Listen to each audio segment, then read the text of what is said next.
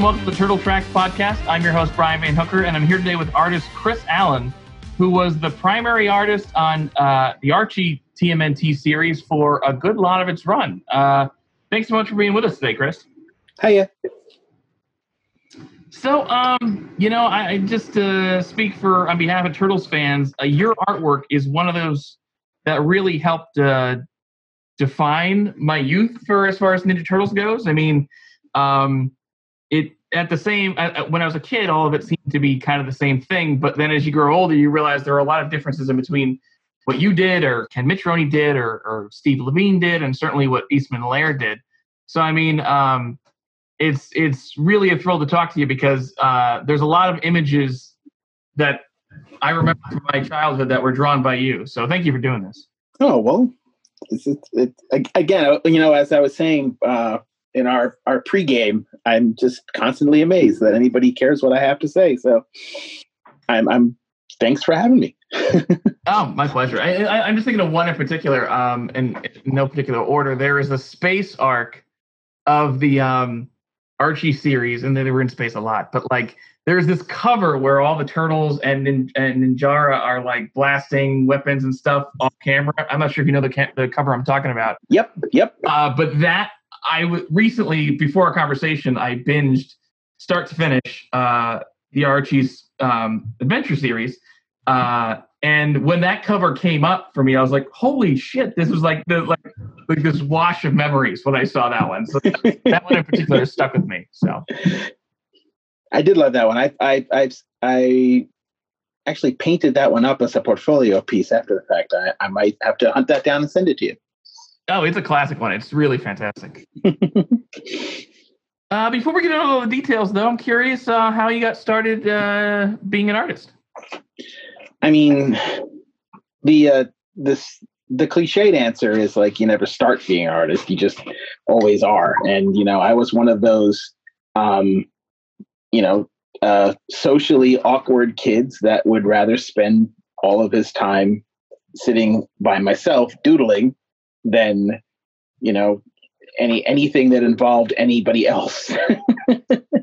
it's funny when people um, uh, I've been in front of some people ever occasionally and they're like, you know, come talk to us. And I'm like, yeah, sure. An entire life spent sitting alone in a room drawing pictures really prepared me well for this. Um, and uh, went to the School of Visual Arts um, in the uh, in the mid to late 80s and um, they had a uh, job placement program and archie comics was looking for people in their bullpen at the time and um, i took a shot and was working there and happened to be um, doing some art corrections and things like that in the adventures book when it first uh, started out. And i believe it was Ken Mitchroney that was working on it before me started falling behind and was feeling a little overwhelmed with the book. And Steve Murphy gave me a shot because I had been lobbying and sort of auditioning by sending him sketches and whatnot. And um, and I and then I did the one issue and I did it quickly, and he was happy with that, and he was happy with what I got, what he got. So he offered me the book, and that was oh, a wow. big risk because um, prior to that, you know, that would have meant quitting um, Archie because the first issue I did, I did in my spare time while still working full time, and um, so that that would have meant you know quitting my job and devoting myself to the book full time. And I did that for five years. I said, you know what, I'm going to take a shot. I did it for five years, and then when that book died, it kind of coincided with one of the cyclical implosions of the comics industry, which I believe they're going through another one right now. Mm. And um, and so it was very hard to find work after that. So I had to learn how to use computers. oh, so really, it was like your first job was like at Archie, and then sliding into Turtles. Yeah, yeah. Awesome. I did that. Um, uh, yeah, I was doing that through my late twenties. Very cool. Now the um, the issue you started with was that when uh, like the whole um arc where Bebop and Rocksteady came back for a couple issues? Is that where it started? Uh, I think that was right before me.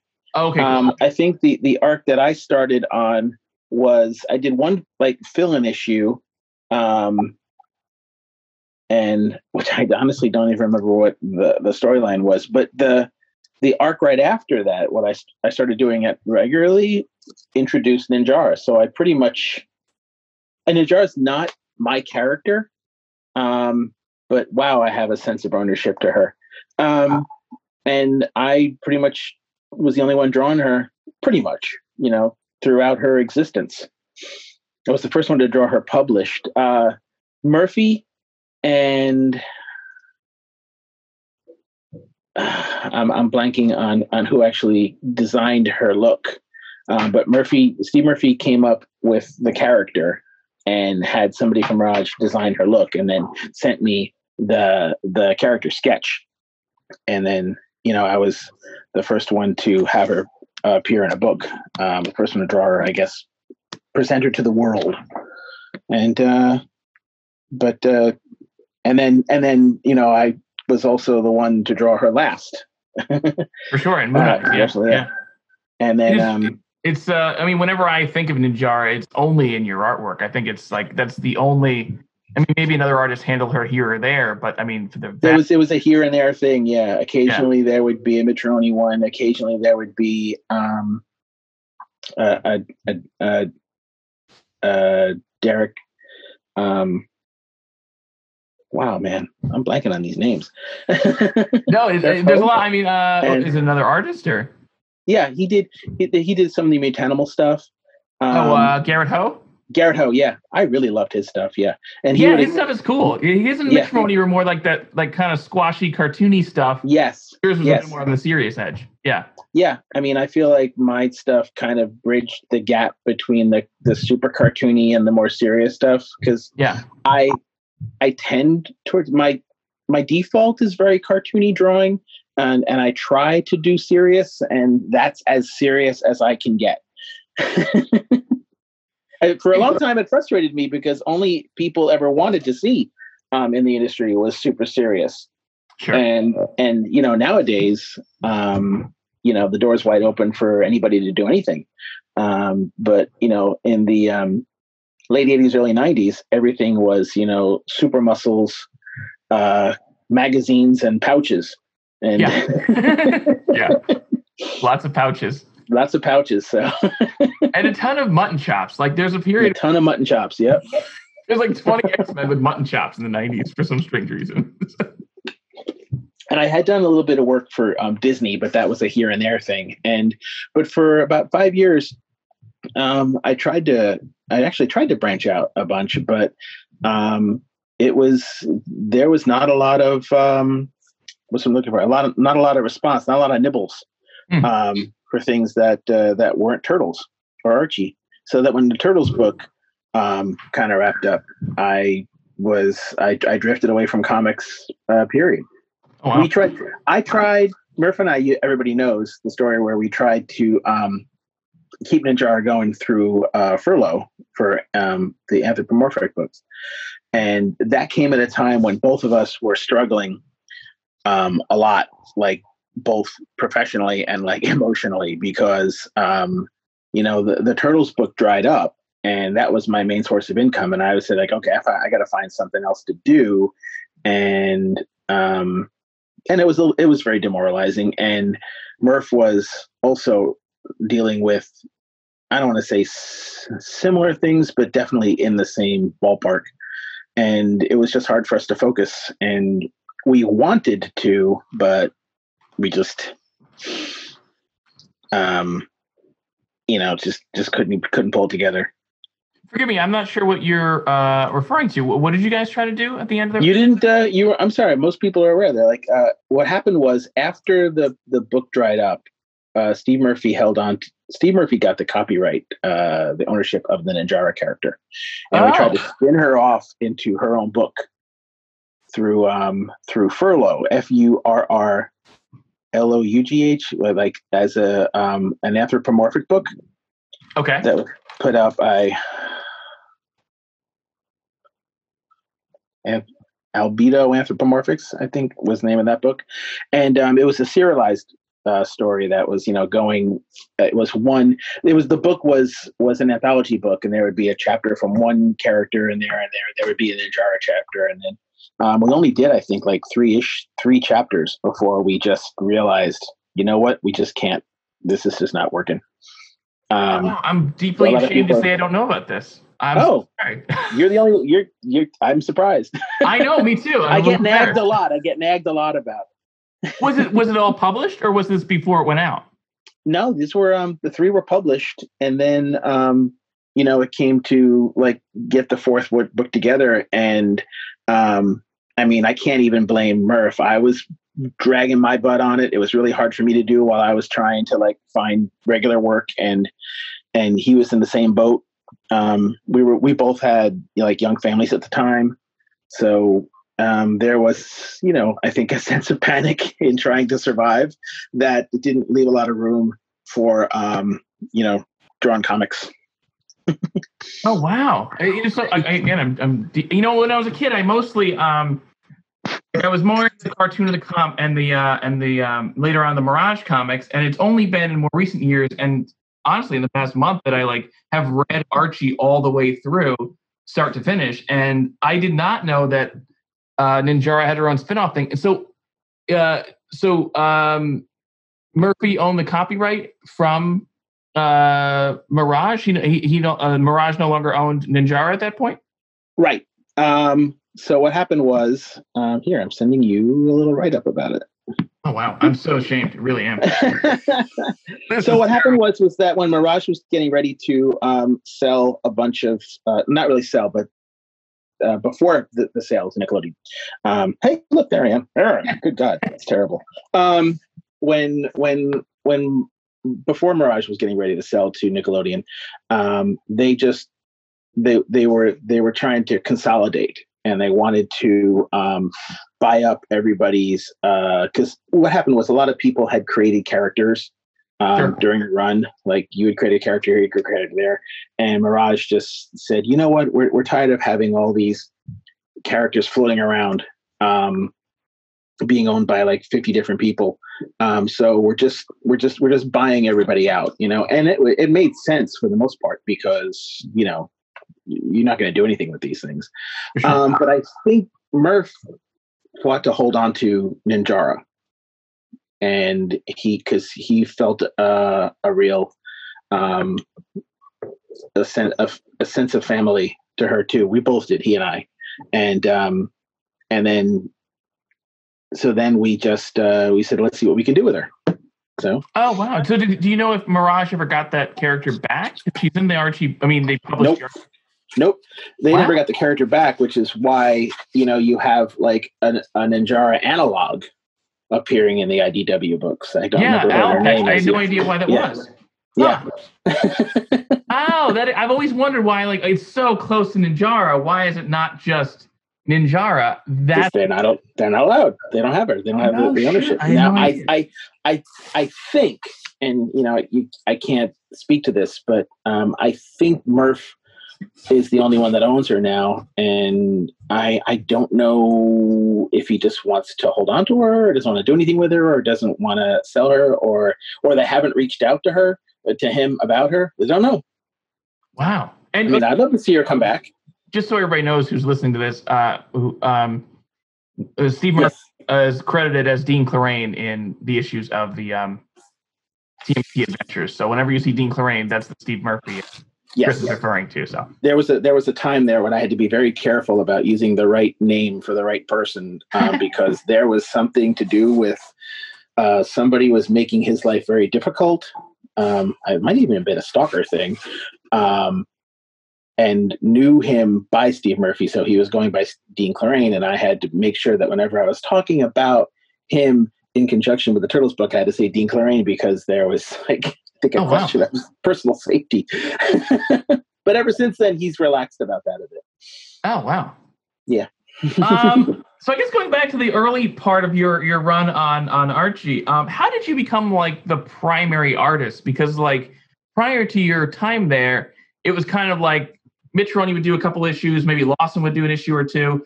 So like, how did it become that you did pretty much all of them from that point on? Um, so it started that the reason that I got it was because like Mitchroney was feeling overwhelmed. Um, it was as I was told to me, and I've spoken to him since then. He was just falling further and further behind. Murph was getting frustrated. Um, I could work fast, and um, so that endeared me to Murph initially. I, I met my deadlines, um, and that opened the door to a, a, a really excellent working relationship. Um, you know, like Murph and I became like two halves of a brain working on that book. Um, I would say after like five issues, we were mm. speaking the same language, and it was great for him because he used to have to type up uh, full scripts with full dialogue and everything for if he was handing it over to to Mitchroney or Lawson or anybody else. Whereas it became evident pretty quickly that he could just type up an outline to me. Like I remember there were some scripts I got where it would be like pages 15 through 17 fight. And I'm like, okay. and then I would draw three pages of fights and I would like put dialogue in the captions and and I would choreograph stuff and send it back to him and then he would dialogue it. And that worked out really great for us. And then we started trading um like I could see where he was going with some of the plots and I would um send him uh, an email and say like hey why don't we try this? And he was like oh that's cool. And we ended up like really becoming co-writers on the book. But I never felt I always felt like I was contributing ideas. It was really um you know, Murph was was was the guy behind it, so I never wanted to like claim writership of the book. I'm I'm happy to have been somebody like you know, hey, this is maybe try this since you're already going in that direction, and you know, but I I like to think that the two of us together, you know, made it made it better than you know when he was working with um, anybody else you know, we we were we meshed really really well together. And it's kind of and I think that might have been why I got, you know, I I just that and the fact that um, we were considered the um, the not true turtles mm. by by um, Mirage, and I think a lot of the the guys who worked for Mirage, like the guys who knew um, uh, Pete and Kevin, like Pete and Kevin did not consider the Archie book to be like the real turtles. Okay.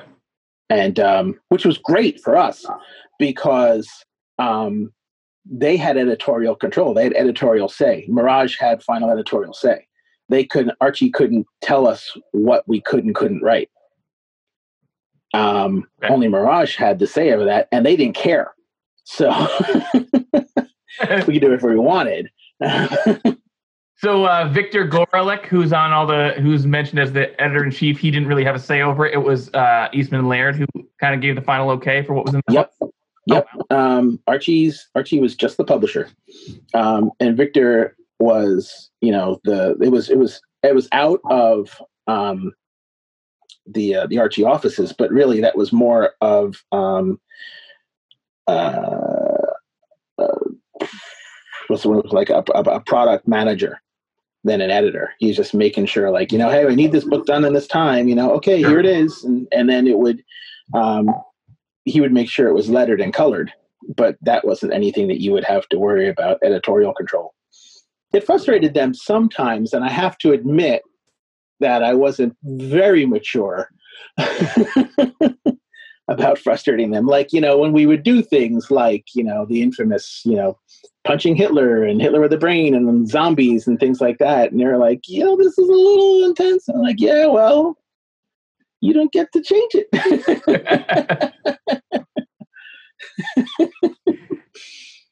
you know, so, yes, it was. Mm. It was a wonderful time when uh, it's one of those rare moments in your life when you're given like carte blanche and you know just play, just go play, do whatever you want. That's cool.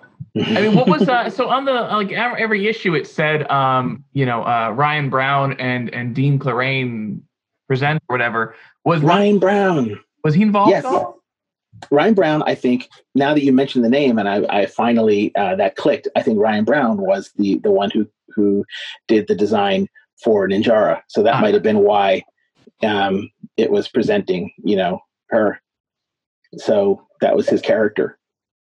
Okay. And and I again don't quote me. I'd have to check with Steve, but um, I believe Steve bought Ninjara his half from him at some point. I think. Oh, okay. And, and so, and I mean, Brown was more part of the Mirage crew, so I'm guessing he Yep. was the communication point in Mirage. As, Mhm. as- okay, cool. So Yeah. that freedom, though, kind of made you like, I know, uh, made it be its own book. I mean, Yeah. I, I mean, when I was a kid, I think a lot of the environmental stuff that's in the book, I don't know that I noticed it as much, but I think it shaped a lot of what I would come to know about this stuff later on, it, just through osmosis. I mean, like That it- was def that was incredibly Steve. Steve Yeah. was um, Steve was and is deeply concerned about the environment. Um, you know, to the point of panic inducing, I think possibly. And I'm not going to say that he's wrong. um, but yeah, he was he was really um, I think you know Steve was an SJW before the term was uh, in common parlance.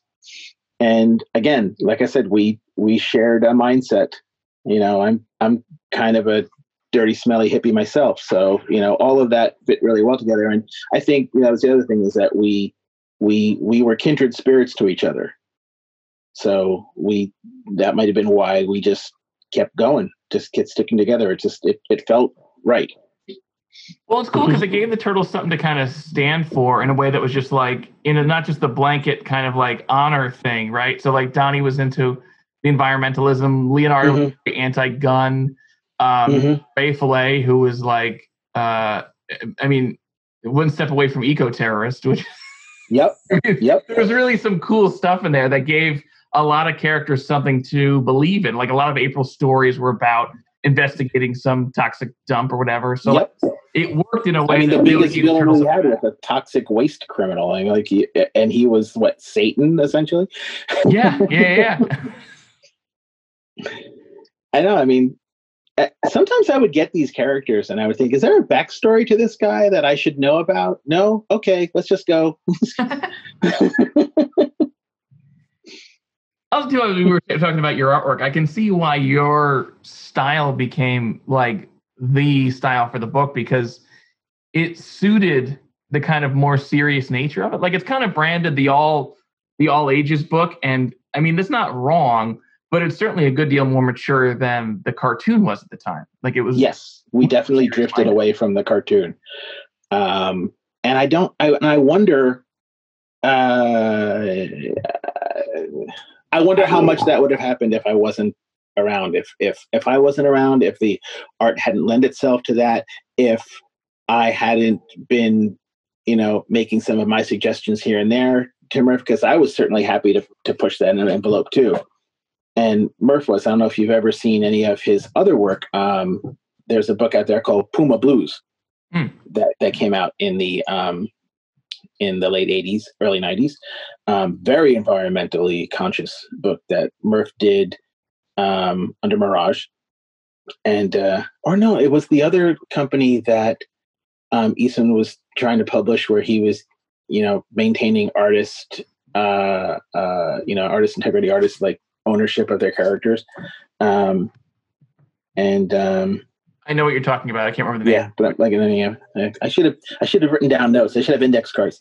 But um, you know, and if you read that, you can see like hints of what he was doing in Turtles. You know, um, and and it it would get dark sometimes, like super dark. And it's like, wow, is this what Murph would do if he was just, you know, given free reign? And maybe. I mean, I think one of the things that, if you really want to see what Murph would do if he was given free reign, was like was the future arc when Raph is like shoots the the Verminator in the head, and the zombies are going crazy, and you know, and at the end, it's like he gets shot in the head, but it was just an opportunity to reprogram. But you didn't know that when you do it when you first saw it. Yeah, yeah, yeah, yeah. I, I just read it and I was like, holy, it gets way dark. that was fun. That was a big, a big two page spread. It was like a big. I like. I was like, oh, this is gonna be awesome! I can't wait to draw that. Sometimes when I was working on the book for him, I wouldn't even read the script in advance. I would I would just like pick it up and start drawing the first page on the script, and then um, and then when I would get to something like that, I would be like, what? I would be as surprised as the person reading. it. That's awesome. Um, I mean, so what was the? Uh, I'm, I'm curious about. Um, you know, talking about the future arc, was there any sort of uh, crossover with the cartoon or Playmates or anything? Because the future arc featured those um those techno suits or whatever. Yep. Yep. Um, and those were made into pretty badass toys uh, around the same time. I, I'm pretty sure the toys came first, okay. and um, I don't know whose idea it was, but either it was, "Hey, put these toys in the book," or "Here's an opportunity to have the toys in the book." Sure. Um, uh, but um, I got, I got, I got the toys. They sent me the toys as uh, as drawing reference, and that was cool. Um, and uh, like an idiot, like I tore the blister pack open immediately. So no, that's the fun of it. it is. and then, um, and I, yeah, I mean that was that was that was the as far as I know. I mean, they, we didn't really cross over with the toys as much because the toys, I think, at that time were getting silly. I liked the the the future power suit lent itself well to what we were doing. So maybe that's why hmm. Murph felt they were easier to include. Yeah, I was curious if that was like if you knew if it was like pressured from Mirage or anything like that, or if that was just like I, I'm, I'm no, no, that's cool. no. If if if Mercer was getting pressure from, I mean, there were times when I got a sense Hmm. that um, he was uh, not always satisfied with um, the way that he was he was treated or um, uh, uh, you know attitudes at Mirage. And I don't know if that was something that was ongoing or if he was just having a bad day. But he didn't really ever talk to me about the office politics. I was based in the Bronx. Okay. And Mirage was Archie was in Westchester County, so um, and um, Mirage was up in Massachusetts. Hmm. So you know, I mean, this was I was working out of the house like before internet really, and it was mind numbing. I don't want to ever do that again. But started watching soap operas. That's a, that's a dark, dark place. Um, and he just wouldn't. And so there wasn't really a way to be on the phone all day, and then we didn't have IMs and chats then. So um, you know, we didn't really get into a lot of the office politics. But um, I don't. So if they were if he was given marching orders to include these toys, you know, I don't know. I just said, "Hey, we're these are the these are the characters, these are the suits, these are the suits for using in the next book." I'm like, "Oh, okay, cool. These are cool. Thanks." Do you know of any of the characters that you? Well, I mean, so aside from Ninjara, uh, are there any other sort of notable characters that you like had an early hand in uh, developing or creating their look? Or Well, I created the look for for Sarnath, um, the four armed guy, yeah, was awesome. and um, I pre- I created the look for Golani, the the woman with the really long, um, basically single Twi'lek head, um, which is where I ripped that off from. Um, and uh, no, a lot of the times, if new characters were coming on, I think Murph would just go over to Ryan Brown in the office and say, "Hey, you know," because Ryan was very good at coming up with a look for characters, Mm. and he would and he would say, "Hey, I have this character coming up. You want to give me a sketch?" And then I would get a, um, "Oh yeah, here you go. Here's a here here's a drift down memory lane." I would get a fax of uh, what the the character would look like going in. You know, so Oh, so wow. Kathmandu, I remember getting the facts for that, and um, and uh, the the the Falcon, the the Arab Falcon guy. You know, I remember get I remember seeing that for the first time. It's like, oh, these are cool. Okay, you know, and then I would just have that sitting up next to me. Was But no, for the most part, I didn't do a lot of uh, character design other than just your your your normal everyday people. Cool. I, I know that um I, I was always curious of what the uh like it's strange how little crossover seemed to happen in some ways. Like there was a ton of toys they made that were characters that Mhm. never exist in the cartoon, never in the comics, never any basis for anything. Yep. Others that were in the comic, but there were never anything anywhere else. Although Yep. a handful of like characters from adventures, certainly in the earlier issues, would just become villains because we needed more villains in the cartoon Yep.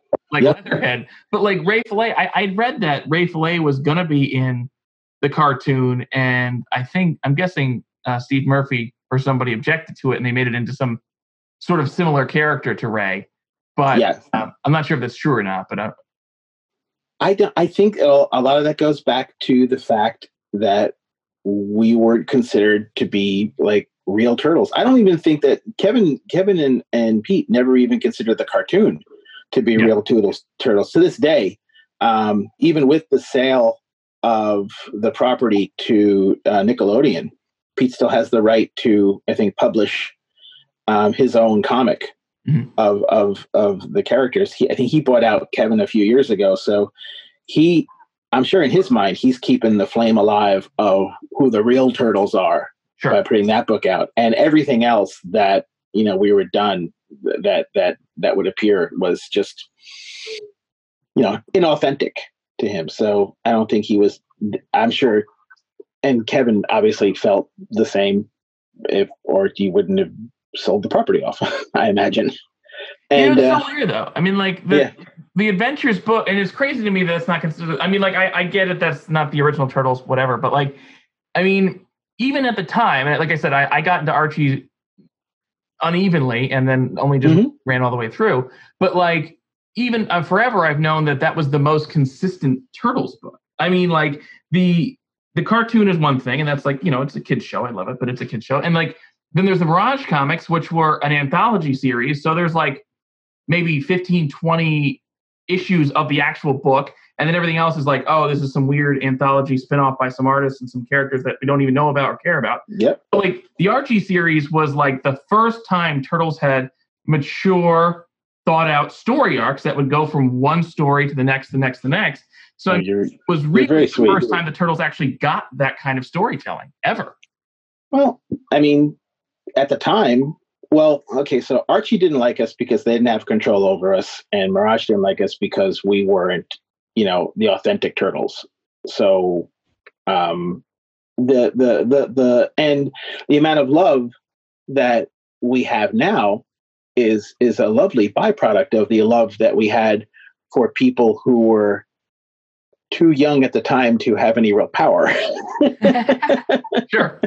So I mean, that's probably why. And you know, like, a lot of people don't know um, that they have something like really magical sometimes until after it's gone, and that might be Archie's case now. I don't know that Archie looks back on the on on canceling the Turtles um, with a whole lot of regret. I mean, they picked up Sonic not far after, and Sonic turned into a really great book under their um, under their their uh, banner as well and doing a lot of the same things, like playing with a lot of the same, I'm not saying themes, but you know, the same level of maturity.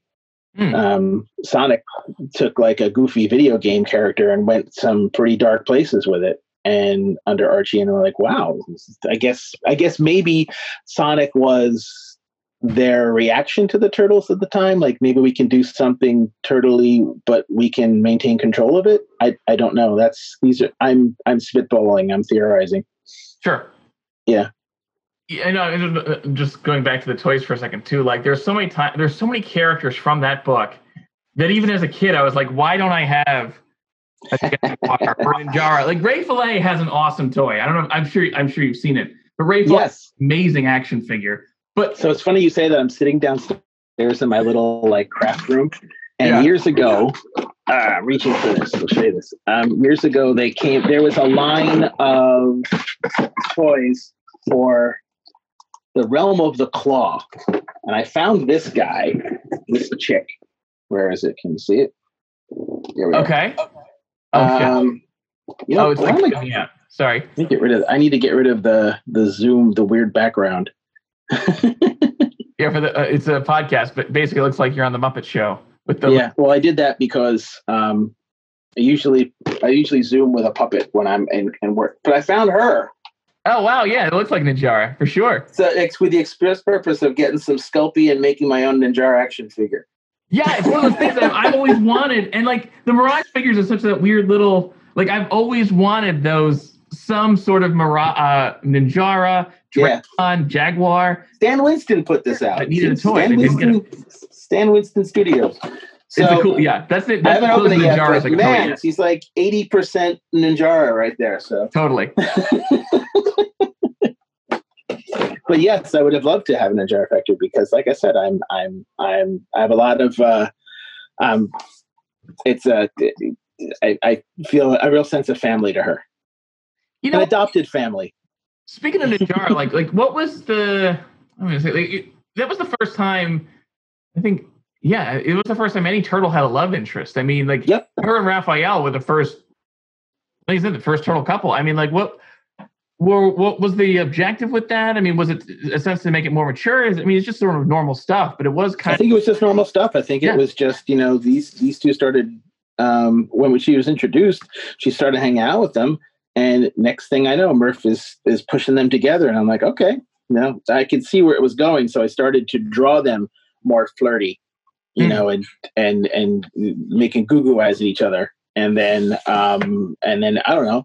It's it's a very organic thing, so I don't know if he that was his plan at the beginning or he was subconsciously thinking about it and then i picked up on that and started drawing them that way and then he picked up on that and started pushing them more. I mean like i said there was a it's it's it's a real um it was a very very tight working working uh relationship we had on that. So like you know he would uh he like i said he would just send the uh the outlines and and um I don't even know if the outlines always included that Ninjara and Raf initially were becoming more friendly, but over time they did because it was the direction that we started going with them. But it was it was definitely something that happened organically. It's also really cool to have another female character aside from April. I mean, April got some cool new dimensions in your comic book that she didn't have elsewhere. But like Yep. having Ninjara, a fully accomplished, strong female character in that, which was for the most part absent other than April. And so like, Yep. it's cool to have another female character. And we rarely saw April. true. Yeah, yeah, true. Yeah. I'm- So was in in late in the run uh actually at the very last arc that you did the her and Raph broke up was that yep. well i mean uh, so the book just uh fill in the audience so the book uh has the last saga was when Marat was when Raph and Ninjara broke up. Then it radically changes for two issues where some other artist and some other writer do it.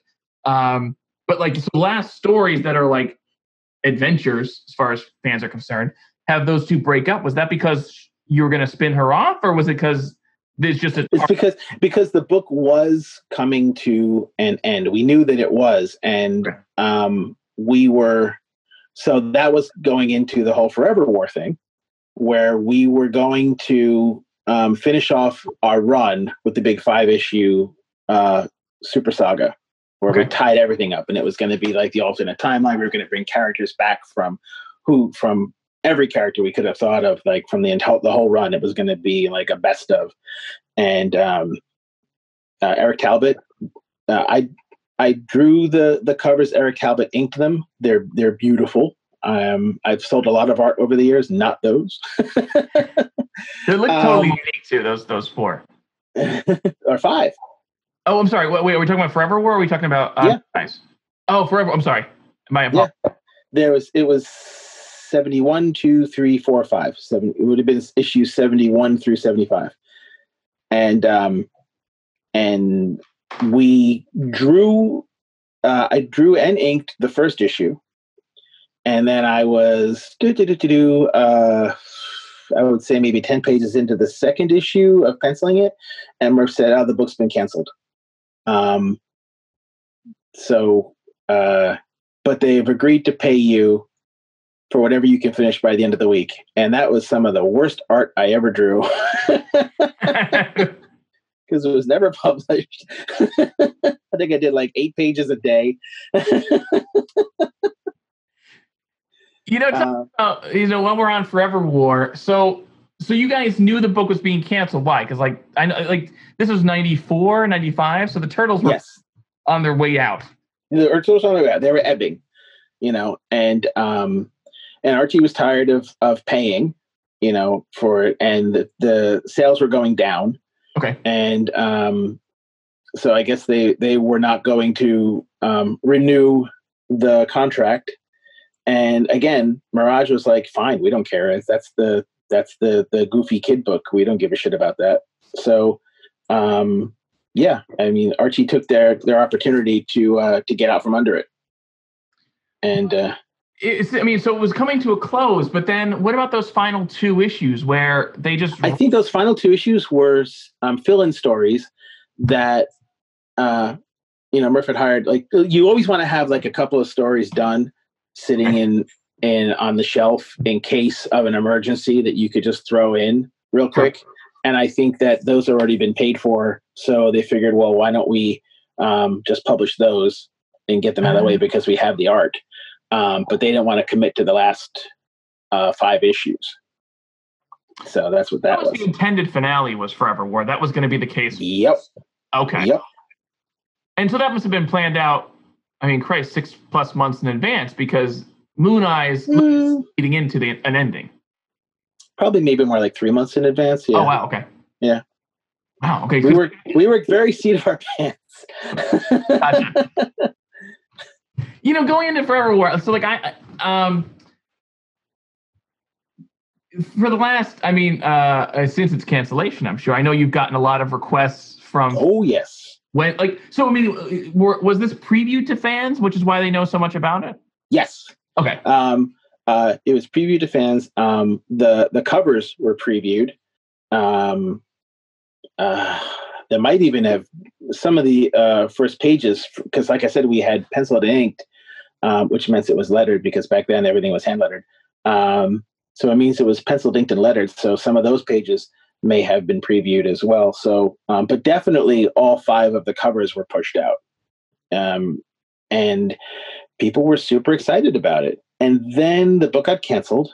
Mm. Um, over the years, people kept saying we would love to see Forever War. We'd love to see Forever War. And then um, I was doing a few fill-in tales of the TMNT with Murph um, right before the uh, Nickelodeon sale, and um, we're talking again, and I said, you know, people are constantly asking me about Forever War. He said the same thing, and he said, you know, how do you feel about doing it? And I said, dude, I would fucking love to do it.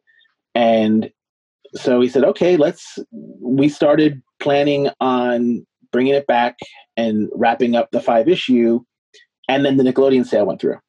Mm. And that just that just killed everything. It was like, you know what, nobody's they're not gonna deal with that. Nickelodeon didn't want to deal with it either. And then years later, um, I think around the 50th, not 50th, I'm sorry, 30th anniversary, when IDW um, did its anniversary book and Bebop Rocksteady came back in that little standalone story and that, I was yep. talking to the editor at IDW and he was like, you know, how do you guys feel about doing Forever War? And I said, again, I fucking love to do Forever War.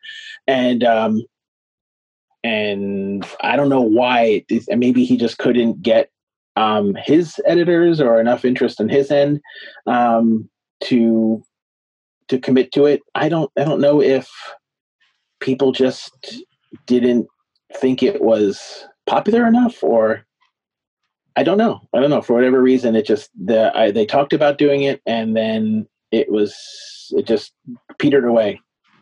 And then it, it, was. Like, it must have, I wonder if it depended somehow on the sales of the collected books of the Archie series.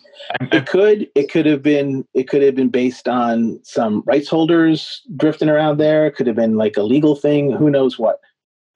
Um, and so I mean, if we're asked, so I might as well finish the story And then because um again, a few years after that, I get contacted by a gentleman named Arseny Dubikov, Dubikov, who is out of Siberia, and he has gotten the rights to publish the old adventures books um, in Russian translations, and uh, like I think three issues to a collection, and you know is asking me to do new covers. I'm like, sure, you know, rubles is rubles, and um, again, he turns into this great guy and we're having a lot of fun. We're talking a lot and his um we're, we're on a, I am all the time.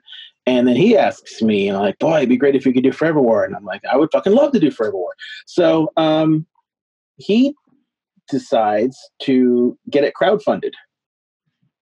And so we're essentially doing it like a fan film and his goal is if we can get it done and it's finished then he can show it to like the publishers at IDW it's like look here it is. It exists. Can you guys like make yeah. it like official now? And um, my attitude about that is, you know, God bless you. You know, good luck. For sure. Yeah. I mean, at that point, you would hope because it seems like it's easy money. It's like the story is done. It's you don't Yep. have to worry about Yep. it. It's done. And it's done by the guy who drew the damn thing. Who was going to draw the damn thing anyway? So So I'm penciling it Where's that at now? and, um, right now we are on the third issue, third of five. We finished two, and um, there is. I should send you. Um, I think I sent you a link to it before, but I can resend it to you, and then you can put it in your show notes if you like. sure. Um, yeah. That people can um, get get their copy of it uh, through through Arseny. Honestly, I, I've looked this up too. If you just Google Turtles Forever War, it's like one of the first two things to pop up. yeah, it's it's super easy. It's really, it's it, like it's like I, I had not heard about it before we spoke because I interviewed you for a separate thing recently. Um, but I googled it afterwards, and it pops up, and it's weird because I hadn't, like I said, I didn't follow uh, uh, Adventures that closely, but I knew that cover with I don't know if he's dead or not, but Donnie hanging from Shredder, like I knew that, and I was like, how does that not already? Uh, uh, He's pretty dead. yeah, Yeah, I had no idea. yeah. So, and that cover, by the way, that cover was next issue, the Forever Okay. War. That was in. If if you look at the the the last issue of the book, that one's plugged as coming up next, Mm. and then nothing came up next. So Got that it. also fed into the frenzy. Sure, yeah. And it's a great cover. Like I said, I, I was shocked that this never existed because I was like, no, I know this comic book. I, like, I, so you're Yeah, in issue Mandela effect. Now, how Yep. much of what you're doing now is what was used back then, and how much of it is new stuff, both artwork and story? um, so the first issue is uh, is is what we did before.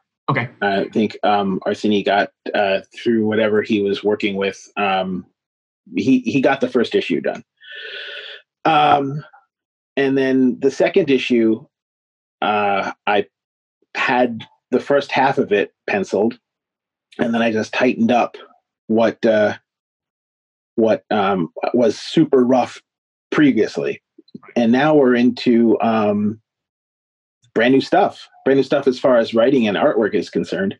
Um, and they don't have murph's notes to go on. Um, Arseny contacted steve murphy and asked him if he want to be a part of this and, and murph said that he doesn't have like the the warmest memories of his time with the turtles so he would rather not get involved but he um, you know wishes us all the best. So great you know i i i, I will not question him you know I'll, I'll respect his his his uh stance. And um Arseny has somebody who's writing the book with him. Again should have my freaking index cards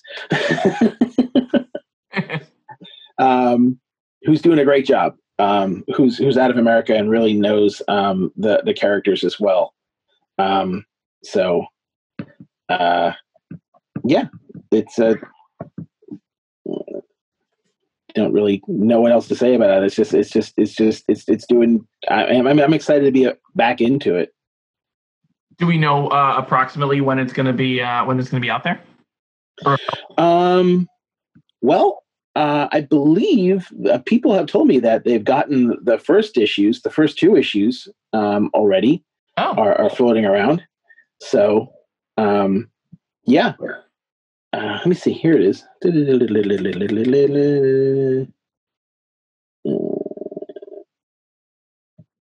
I'm reading. Yeah, I don't know who wrote it with him. that's fine. I'm embarrassed. no, I'm no, no. embarrassed. It's hard to give us some of the spot too. Like I, I didn't send you my questions beforehand, so I'm not getting old, I swear. you know, um, getting into the details of the act- Andrew Modine. oh, sorry. Andrew Modine. Andrew Modine. Okay, cool. Yep. And writing now um, the last uh, two, three issues. Um, and yeah, I mean, I, I- thought it was going to be a collected book. I had no idea there was original. There was actually issue by issue. That's awesome. Mhm. Oh, very cool. And what's it been like? Like, did you have to like? Have you been drawing turtles this entire time, or did you kind of have to like refresh yourself in some way?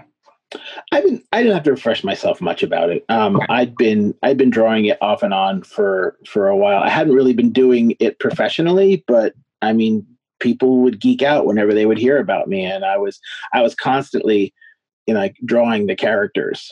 Um, uh, I, I came back and drew them for uh, Tales from the TMNT, and it was the only the only character that always gave me trouble was getting a feel for was Splinter. I never quite felt like I got him to feel like a rat. Hmm. Um, but I always, I, I always wanted, I always was. My tendency would be to draw him more heroic and and and tall, and you know, a father figure, and standing up. And I never, I mean, I never. I ended up making him look more like, I don't know, Wiley Coyote or something. But not a rat. I near the end I started giving him larger Mickey Mouse ears, and that helped a little bit more. And then when I came back, when we were doing the Forever War, and I started, I was really playing with his character, and I really started to draw him more rat-like. And Arseny was like, "No, no, no, no, no, no, no, draw him like you did before. Everybody wants that." I'm like, "Okay." I would say about sixty percent of splinters look like dogs. So Yeah, he looks like he looks like a dog. Yeah, yeah. most of the time he looks like a dog, and then maybe Yeah. whiskers on him. So it's like, oh, that's that means he's a rat, I guess. Buck teeth and whiskers. Yeah. Okay, it's a dog with buck teeth and whiskers. You know, Yeah. it's it's mutagen. Who knows what it does? He could You know his dog. you know, even with your turtles, though, I feel like um, looking back at the art, like it, your style kind of changed a little bit over time. I mean, it, it Uh, got more streamlined. I, I got more. Um, yeah, I I started. I almost started treating them like animation models because you know you would do it so quickly. Um, you have to. Uh, uh, like I remember, I I, I started um, starting each character because I had um, one of those uh, uh, circular, the little circle um, stencils. Like Okay. think of like the little sheet of like 500 different circle sizes, and I always start a turtle with I would sketch his head, and then I would drop one of the circle stencils on to give his head like a a very specific circle shape. And that was because, like a lot of artists, I would have a tendency to drift to either the right or the left. Hmm. So I wanted to use the circle thing to um, to keep it from doing that, and that had a tendency to um, you know make their head because when I first started drawing, them, they were more squat, they're more oval. yeah, they were chunkier. Yeah, yeah, they were chunkier. Yeah yeah. and um but it was i don't know i just i think as as i started drawing them there was I. don't know just things just drift they evolve that just felt more natural um having them be a little bit taller um i always i always wanted them to i always felt like ninjas would be a little slimmer Sure. Yeah.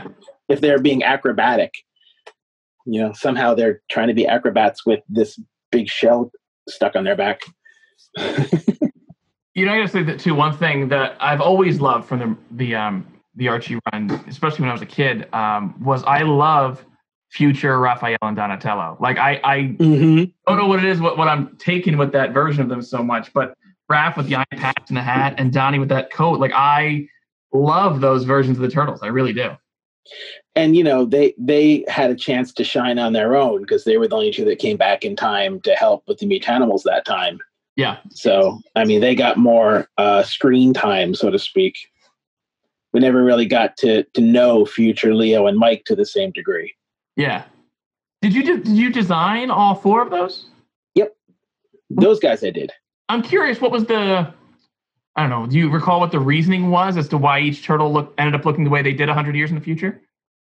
um sort of i mean i figured mikey would have like a glorified lab coat um so that was that was that big thing he was wearing um i think um and you know Raph was uh the stereotype the cliche of you know he's going to be a badass so we'll show that he's a badass by the fact that he's missing an eye and and he was the one.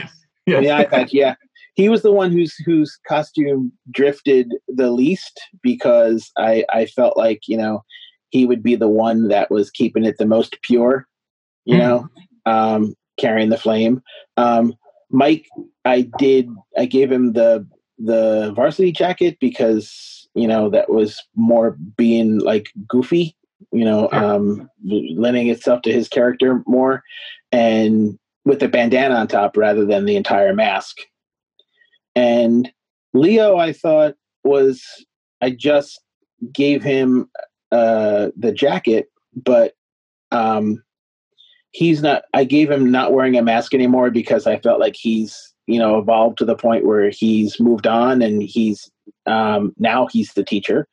He's got his own dojo, and he's he doesn't feel any. Re- Plus, there are other mutants around. There's that um, baboon mutant and things, so I don't really feel like they would have the need to stay hidden the same way they did before. So I, I gave it a little bit of thought. I think Mikey was being nostalgic by holding on to his.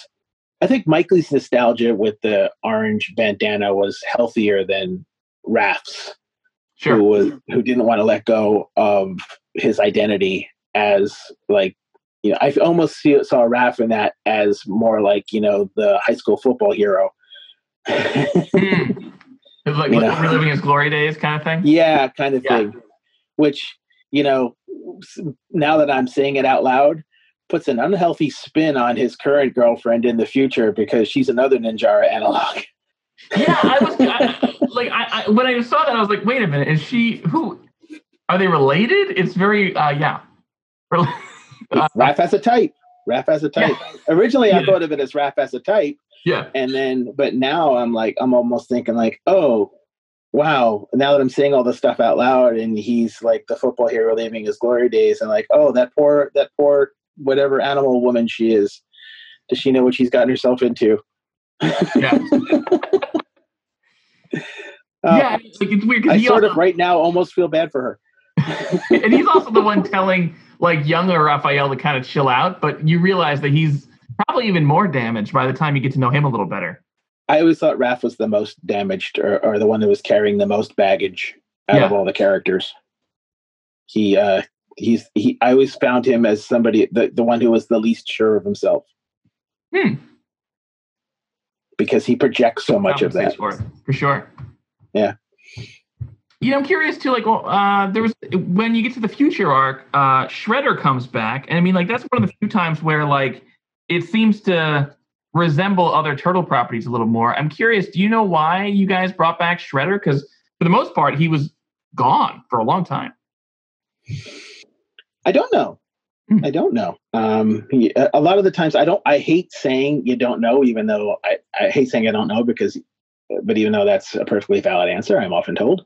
But Yeah. I still feel the need to speculate, so I will speculate away. And my guess is, um, if if we were using a um, if we were doing a time travel thing that opened it up to bringing it back, bringing back some besties, bests of. I mean, Sure. you could um, and maybe um, in Murph's mind, it made a little bit more sense than somehow Palpatine has survived. Um, so, Yeah. No, I mean, it works, and, and, he's not the goofy shredder uh, from the cartoon. But it's it. I was surprised when he's back in it. I was like, oh, and it, it, works great. But I was just like, it was a surprising move. I mean, like uh, Hitler's brain was very much at a at a left field. that was ridiculous. That was, and I and, and I always hear about that from people when they go like, um, when I talk about my time on the book, and they're like, "Oh yeah, we had Hitler's brain in there," and they're like, "You, you what?" yeah,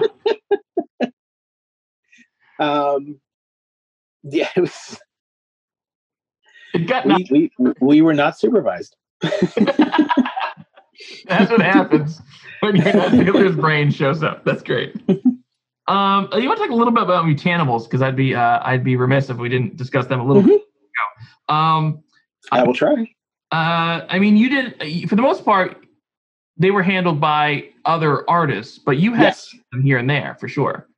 they, they, they there was a crossover here and there but yeah for the most part they were handled by other artists um you know i got to uh uh, uh that the big crossover where they where they were first uh crossed over the turtles and they fought the uh the satan guy and then this and i was there to uh to put them to bed to kill them and i don't know why they they killed them off You know, that's that's that was question. fan for you too. Was like because and uh, I, I hate to I hate to say this, but they're kind of killed off unceremoniously. Very much so.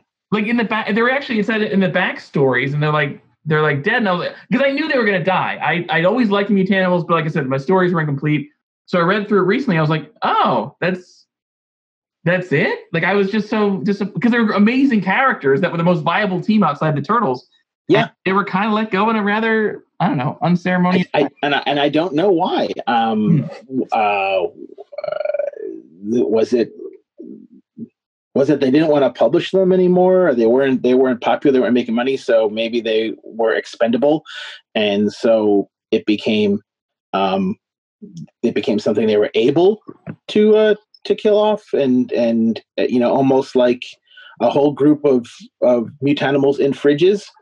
I mean you know for to to, to give the turtles like to, to make it feel like things were really serious with the turtles. I, I was referring to the women in fridges troop um but so maybe it was that you know but they were this was a time when we i think a lot of people didn't know what they had as far as um the level of popularity these characters might end up being sometime we were they were just kind of like playing around with them and um, we actually didn't even know if the turtles themselves as a property were going to be like super popular and last forever i mean when it did start to ebb around 95 um, there was every reason to believe like the third turtles movie came out and tanked which Yep. by the way i did the uh, adaptation for Oh, yeah? um, oh, cool. yeah. got to go to uh, my only hollywood premiere it wasn't even a hollywood premiere it was a local new york premiere i got to go to a, a, a, a movie premiere and it was turtles 3 Oh, that's awesome. That's the first movie I remember seeing in the theaters. I don't, I, I remember seeing this, but that's the first movie I remember going to the theater to see was Turtles 3. i have uh, uh, so obviously i have a warm spot in my heart for that one I do too, and I know it gets a lot of hate, but I still quite. I, and I know that it, there's lots of it that isn't good, but I still very much love it. So. Um, but I think that we just didn't know what we had for the most part, and the Mutanimals might even have been like, "Yeah, we took a shot with the Mutanimals, and they didn't uh, really catch on, so let's kill them off." It could have been just something as easy as that. But there's like now other iterations of the Mutanimals. I mean, I yeah, because people grew up and, and remember Yeah. them fondly, and Yeah. you know now they're in positions of of, of decision making power, and you know, and and uh, everybody's building on things they loved in their childhood. yeah. and you know so Mutanimals are one of them and and I'm I'm I'm thrilled that they're coming back and I will happily ride this wave as long as I can. Did you uh did you have any part in the ill-fated uh, Mutanimals cartoon or know anything about it? no. Oh, okay. Now it's my turn to say Oh. like I don't know anything about that. There was a there was a Mutanimals cartoon? They were trying forever. I think it was Steve. Le- I had Steve Lavigne on this a little while ago, and I completely regret not. I will, I will be googling like crazy after this. Yeah, no, look them up. There, so there's a lot of artwork. Uh, so it was, um, I thought it was Steve Murphy and and and Steve Lavigne. Uh, maybe Ryan Brown was involved too. Um, but they were trying to sell a Mutanimals cartoon. Um, uh, uh, Murakami Wolf Swenson said no, we're not interested because they'd already sold most of those characters as toys anyway, like Leatherhead and Ray Fillet. Right. So why are we going to spend the money on it? Right. Well, but So- you don't know. I mean, because this the show could have really created some real interest. That was dumb. I know. And Ninjara was going to be on the show. Uh, so there's and the artwork isn't it doesn't it, like it, uh, i would think it would look like like Mitchroney, but streamlined but it's a little bit different than that um but there was going to be a, a whole cartoon for it they I, I, uh, so um uh, uh, Wolf Swenson said no. They went to another company that was maybe going to happen with, and this was around the same time as the Mutanimals comic. So the cartoon got a no. The comic got canceled. Oh, sorry, the comic got canceled. I think the the comic, the cartoon later on after that got a no. And the hope was that if the comic, if the cartoon got a yes, then they'd bring the comic back. But with no toys, there was no cartoon. With no cartoon, there was no comic, any, uh, no revival of the comic. So it all kind of fell apart. And that's when they killed the Mutanimals. But even then, I think they killed them heroically because they were fucking awesome. But Yep. um, no, there was uh, an ill-fated Mutanimals cartoon that was originally going to be part of the Turtles cartoon. Then Oh, I'm looking at the page and I'm looking at the the sketch for Ninjara, and I'm so happy that she was not realized this way. That's that's so terrible. it's not her. No, it's not her. It's she's wearing pink pajamas, and her nose is pink. This is Well, you need to know she's a girl, and that's how cartoons. Oh, she's girls. got giant tits. Come on. we couldn't tell it through character. very pink. Anyway, Yeah, I mean, I, I'm just that's one of those things. Of like what what might have been. I'm I'm, yeah, no, that's uh, wow. ill fated uh, Mutanimals cartoon. So I actually can't tell if I'm sad or happy this was never done. Yeah, yeah. And you know, it's weird too because like like leather, there would have been two versions of Leatherhead out there, which is very strange. Um, yeah, I, don't- I don't I don't know how it could have worked if it wasn't if it wasn't directly spun off of the cartoon that was already on TV. I cannot see how it would have worked.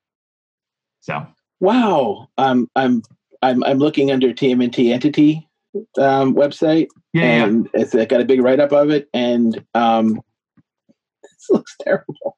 Oh yeah, no, it doesn't look great, but I want to know. I want to know. I want to know about it. So I, this is the first time hearing about it. that's so I'm- crazy. I'm I'm loving this. yeah. Here's a question for you Please. that um, that I should know the answer to. Do you know who came up with Cudley the Cowlick? Because that is my son's number one favorite character because he says that is the single most ridiculous Turtles character that he's ever, that's ever appeared. It really, really. I don't know. I, I think the earliest books with him must have been Mitch he predates me, It's like a Mitch so he was in the Mitchroney book.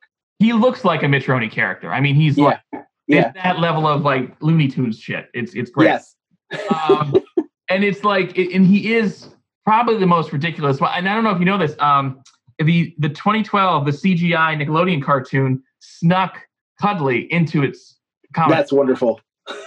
So uh, okay, uh, if you ever if you're in, I don't know show this to your kid or whatever, uh, go and um, the there's a, a season where they're in space for half the season, and like they're talking about like the the six space gods or whatever the hell it is. Like these are the six magical space creatures, and like they focus on one or two of them, but in the background you see like a steer's head with like a little motor on it or like a little jetpack on it, and that's like the tiniest little reference to Cudley, but it was like I paused the screen and like yelled at it. It was amazing. He's canon now. He's canon now. yeah, it was just so cool. Like I, but I like the Cudley is probably the craziest. It's like when they sneak references to uh, the animated series into modern Star Trek. Yeah, it, it was just such a weird like, and the fact that they like, like I said, the smallest little detail, it was Cudley the Cowlick. But yeah, he's uh probably the most ridiculous character. I don't know who made him though. I would guess it would be the same thing as probably Ryan Brown, but it was It could have been, yeah.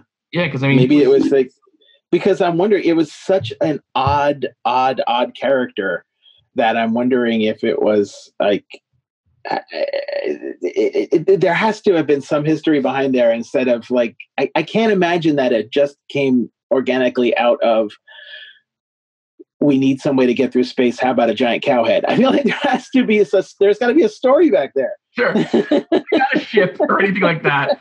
We need a giant cow head that can swallow the, like the, Yeah.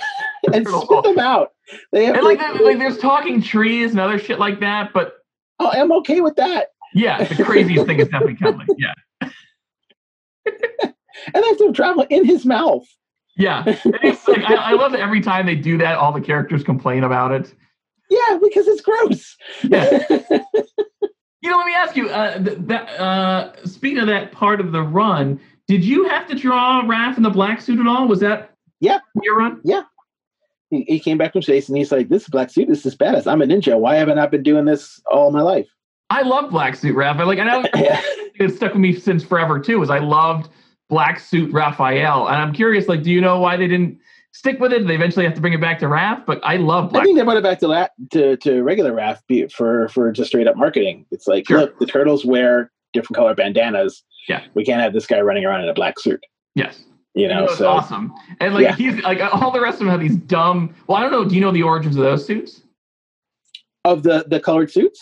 Oh, oh, oh, the- oh, the the no, The wrestling No. suits. So the wrestling the suits wrestling were going to be. So, so Oh. I think the first time they went to the wrestling um, world was before me. Yeah, that was Lawson. Yeah. Yeah, that was Lawson. So when when they went back under mine, I just reused their same suits. They were given their same their same costumes. So they were developed by Eastman and Laird as like let's change up the turtles early on in the Mirage run. but they never used them.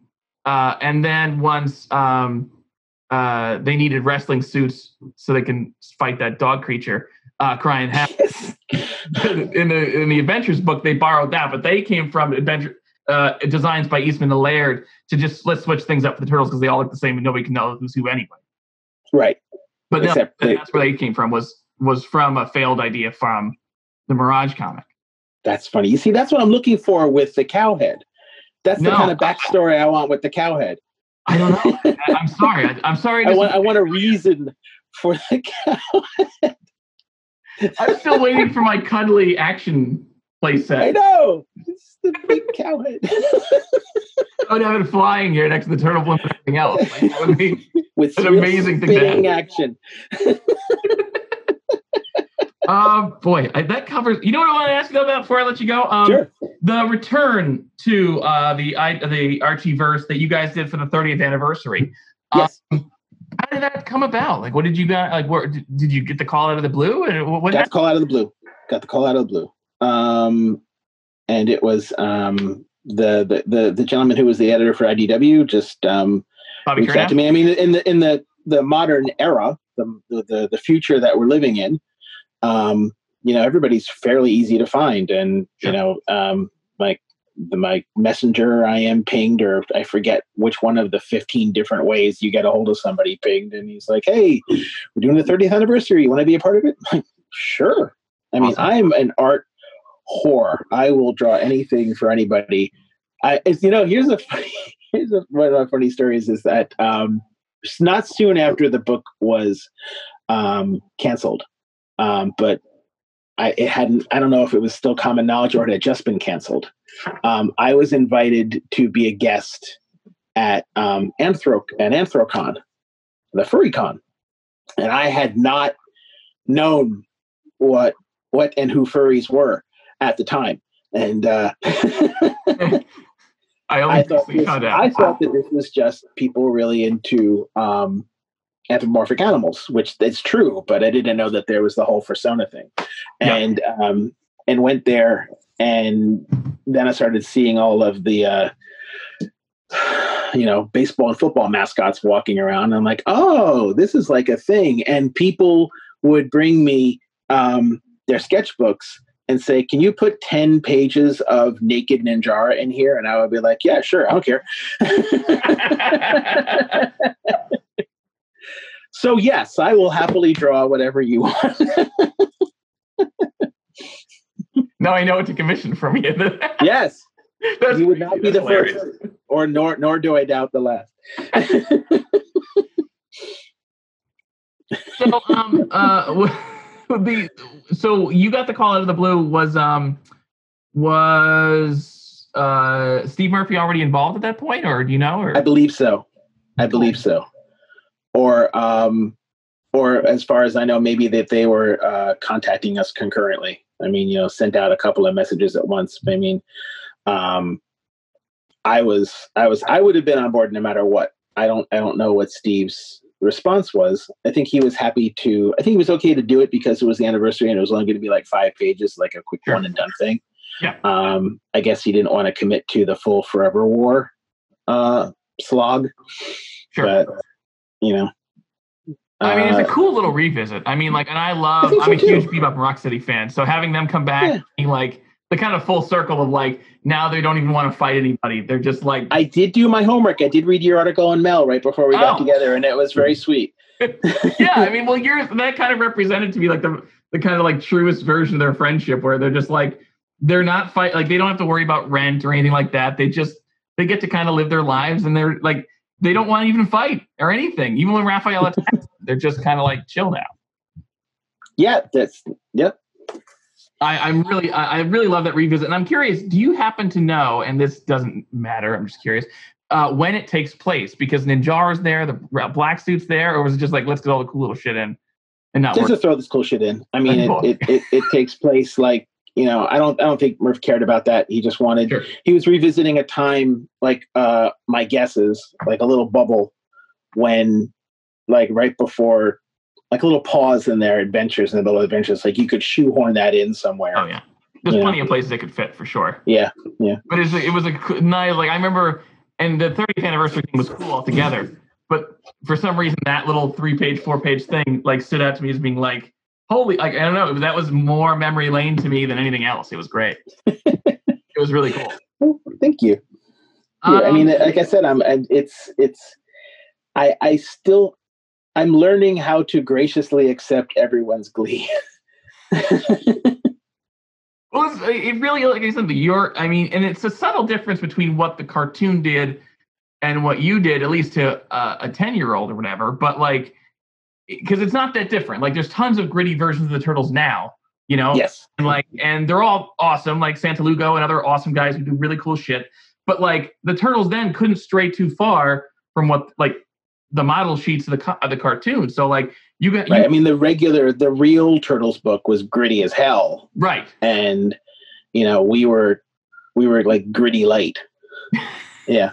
But again, but the storytelling a hell of a lot more involved, and I'm sorry, than anything Mirage did. Just because it had a through line.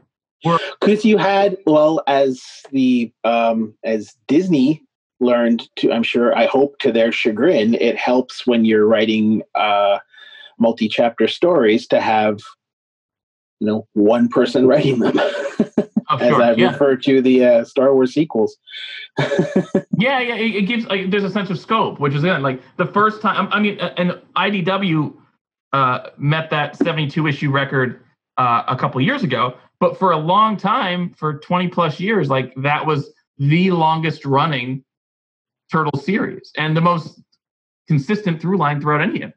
It was great. Mm. thank you Um, you know, the last little bit I want to ask you about uh, is just uh, who's your favorite turtle? I don't have one. I really, Oh, I swear to God, I swear to God, they're, um, they're, I, they're like family. I don't have a favorite turtle. I, I love everything. I love different aspects about all of them. And then, um, like people expect a lot of people's favorite is Raph because he's such a tough bastard. But I've always said like he's he's the most insecure, um, the the most to prove. I I love Leo because he's the most, um, you know, I think self assured. You know, um, he's I don't know if he's the smartest, but he's he's probably the turtle that I would most want to be like. Hmm. Um, um, Mike is probably the one that's most comfortable with himself. Um, Sure. not the smartest one, but he doesn't care, and I respect that. I, res- you know, I think I respect um, something about all of them, and I love something about all of them, and they and and the way that they just mesh together to create a whole. You know, they're um, and obviously Donnie is is I, I'm a, I'm a nerd. I'm a geek too, and I love to tinker like he does. So, um, you know, and and I see them all as as as parts of one organic being, and um, they're they're they're they're all sections of a brain, and they work best when they are together. And when they're on their own, I think they are a little bit lost.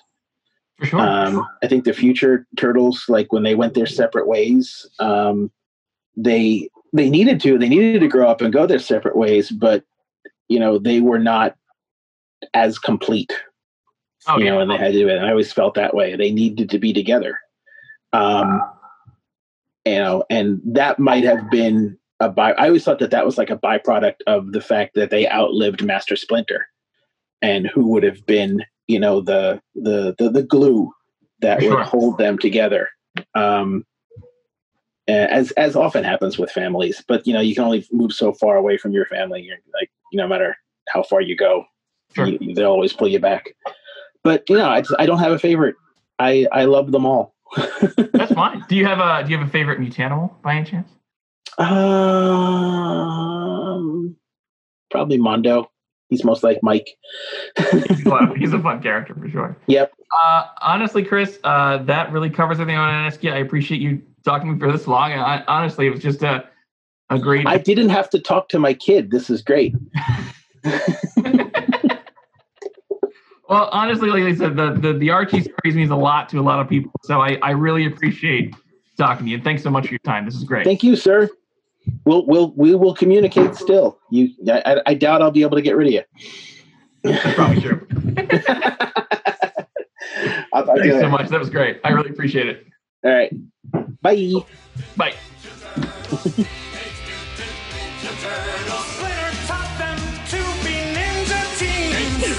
little rat. Leonardo leads, Donatello does machines. That's a fact, Jack.